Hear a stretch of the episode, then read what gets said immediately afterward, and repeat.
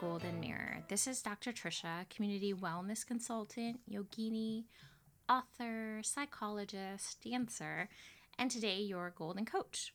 So, I wanted to check in with how you're doing. It's August. One of my colleagues at work um, told me about something she started with her friends, and I think this is, it's a minimalist challenge, and I think it's from the minimalists who do the podcast, have the book, the website, all of that stuff, the film, where for a month you throw away something every day, and it's not just thirty things for the month. It's equating with the number. So on the first, you throw one thing away, two, three, four, etc. And 31 days in August, so you throw away 31 things. And somehow it equates to about 500 things in one month, which is insane and crazy. And she said she was going to do the challenge. And surprisingly, I'm going to take that challenge up too. It's usually, I do write down everything that I give away. Um, at the most, maybe I've, I've tried to give a thousand things in one year, uh, made it to 700 something. But the re and I got super into it today, catching up with a couple of days. But uh, I'm calling this episode to remove is to reveal. And I'll probably say more about this in the future.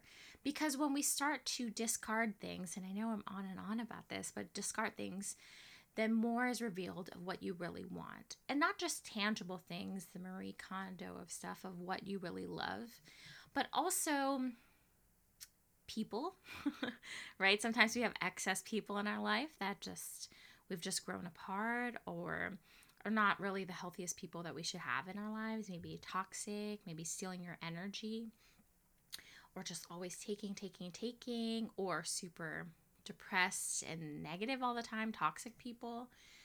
We could have um, different situations in our lives that aren't really serving us.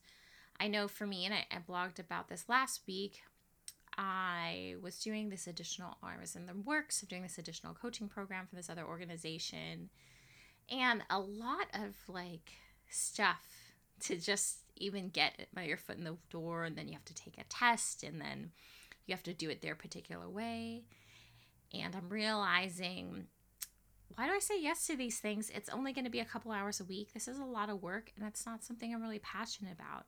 And so often, I don't know if you're like this too, but I say yes to things because it's thing I think I need to do these things or I should do these things or I should make more money or this would be the next step in my career, but it's not something I really want to do. And so when I removed that, the next day a thought came in my head, more clarity came in my head of something that I really want to do with my time. I'd rather spend more of my time writing and focusing on all of that realm and p- pitching a class to Daily Om, um, which I'll hear back from in a couple of months. But also, I had written a book which I had edited and never published, like a second book. And I think I'm going to do that and, and pitching this um, to Daily Om and hopefully doing more with that. And so, it took a little bit because I had so many things on my plate.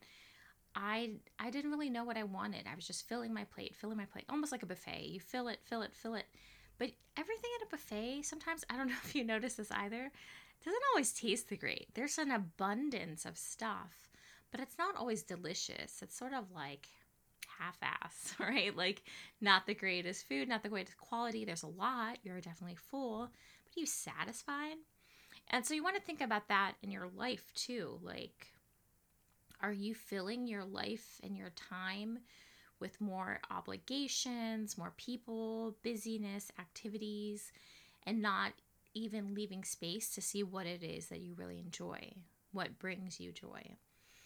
And we do this, it goes, closes again one aspect.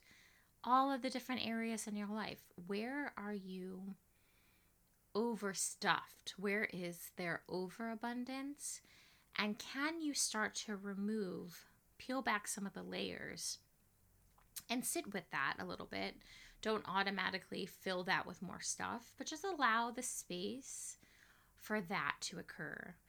And once that space is there, you can see what's revealed, what is really under that, that brings you joy and then acting from that. So I have I created a little action step thing, which is summarizing what we're talking about, and I blogged about this. I have a fun blog if you ever want to check out. It only takes a smile.com. Um, just positive stuff for things to share with you guys. Sometimes it's complimentary to the podcast. So the first step is you want to ask, what in your life can you work on removing? You want to release. Can you allow yourself the privilege to release that which no longer serves you? So, whether it's clothes, people, situations, things, activities, stuff, into it. Once this process is completed, listen. What does your intuition say? And then act. Take action. Take action to take the next step, whether towards it's a new career, whether it's actually a partner you really want to be with, whether it's to be alone, whether it's um, you realize how much you just want to spend time with your your dogs. Who who knows? Whatever it is for you, remove some of this excess and see what it is that really brings you joy in your life, and take action, because that's what matters most. All right,